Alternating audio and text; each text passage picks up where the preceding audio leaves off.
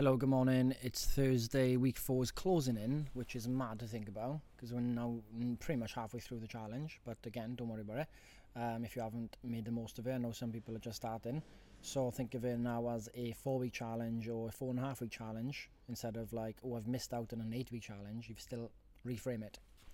We are reframers, but I want to give you 10 lessons today by Edith Eger. And next week, I'm going to be doing a similar podcast and 10 to 15 lessons or quotes from these really important people. Uh, Edith Eger is a woman who survived the Holocaust. She's got two amazing books. Sorry, two amazing books called The Choice, and the other one is called, wait now, The Choice and The Gift. Okay, so here's 10 quotes from her that I want you to take away with today. It's going to be a very short podcast today um, because I know this point in the journey it's difficult. Some people expected more. Some people have got a lot out of it. There might be back and forth in WhatsApp groups. People saying I'm, I'm smashing it. Some people who are maybe silent, you know, reading it, feeling a bit sad, feeling like they haven't achieved what they wanted to achieve. And I think this is a crucial point for a lot of people. You either are going to let, you can, success can be your failure as well. You can be, oh, I've done it. I feel great. and I'll slack off now. And then you end up in the, in the place at the end of the eight weeks where you wish you just kept going with the with the momentum. And there's other people who feel like they're going to give up now because other people have done way better. What's the point? And that's not the mindset to have. You can't be comparing. So here's ten lessons, ten quotes more from Edith Eger. Our painful experiences aren't a liability; they're a gift. They give us the perspective and meaning, an opportunity to find our unique purpose and our strength. The greatest prison the people live in is the fear of what other people think. The most damaging prison is in our mind, and the key is in our pocket. Think about this for a second. This is coming from a Holocaust survivor. The most damaging prison, in her opinion, is our own mind. And we are the, we're the keys. Victimization takes away the responsibility for my life and it also take away my power. It leaves me at the mercy of someone or something else. She defines the difference between victimization, victimhood. You know, people are victims.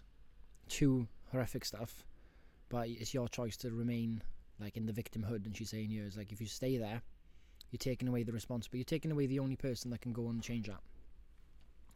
When we no longer able to change a situation, we are challenged to change ourselves. I can't heal you or anyone, but I can celebrate your choice to dismantle the prison in your mind brick by brick. You can't change what happened. You can't change what you did or what was done to you, but you can choose how you live now. My precious, you can choose to be free. Freedom is about what you do with what's been done to you. There is no hierarchy of suffering. There's nothing that makes my pain worse or better than yours. No graph on which we can plot the rel- relative importance of one sorrow versus another. Happiness is a choice. It's not the absence of problems, it's the attitude that you carry regardless of your problems. The most important truth I know is that the biggest prison is in your own mind, and in your pocket you already hold the key. The willingness to take absolute responsibility for your life, the willingness to risk, the willingness to release yourself from judgment and reclaim your innocence, accepting and loving yourself for who you really are human, imperfect, and whole. And we can characterize as being a grey, in the grey, we're always in the grey. So I just want you to take those lessons away today. Crucial point of the challenge.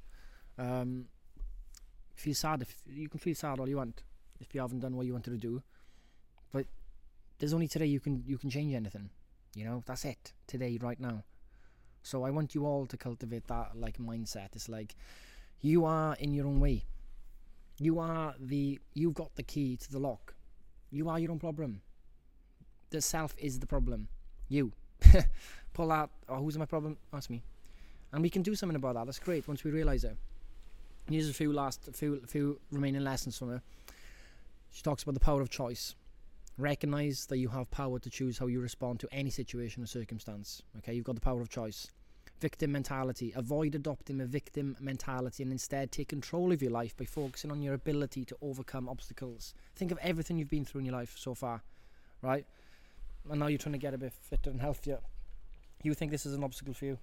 Come on, this is this is this is much easier than what you are capable of doing. You just got to turn up today. Forgiveness, forgive yourself and others to liberate yourself from the burden of resentment and bitterness. Live in the present. Focus on the present moment rather than being trapped in the past or worrying about the future. Find meaning in suffering. Discover meaning in difficult situations to help you grow and become more resilient. Be your own hero. Empower yourself by taking responsibility for your life and making choices that align with your values. Embrace change. Recognize that change is a natural part of life and to be open to adopting and growing through new experiences. Cultivate gratitude. Practice gratitude regularly to appreciate the good things in your life and maintain a positive perspective. Show love and compassion to yourself and others, fostering connection and healing. And finally, overcoming fear. Confront and manage your fears, recognizing that they often hold you back from living your best life. And on that note, go and live your best life today and let me know how you get on. See you on book club later for those that join and have a good day.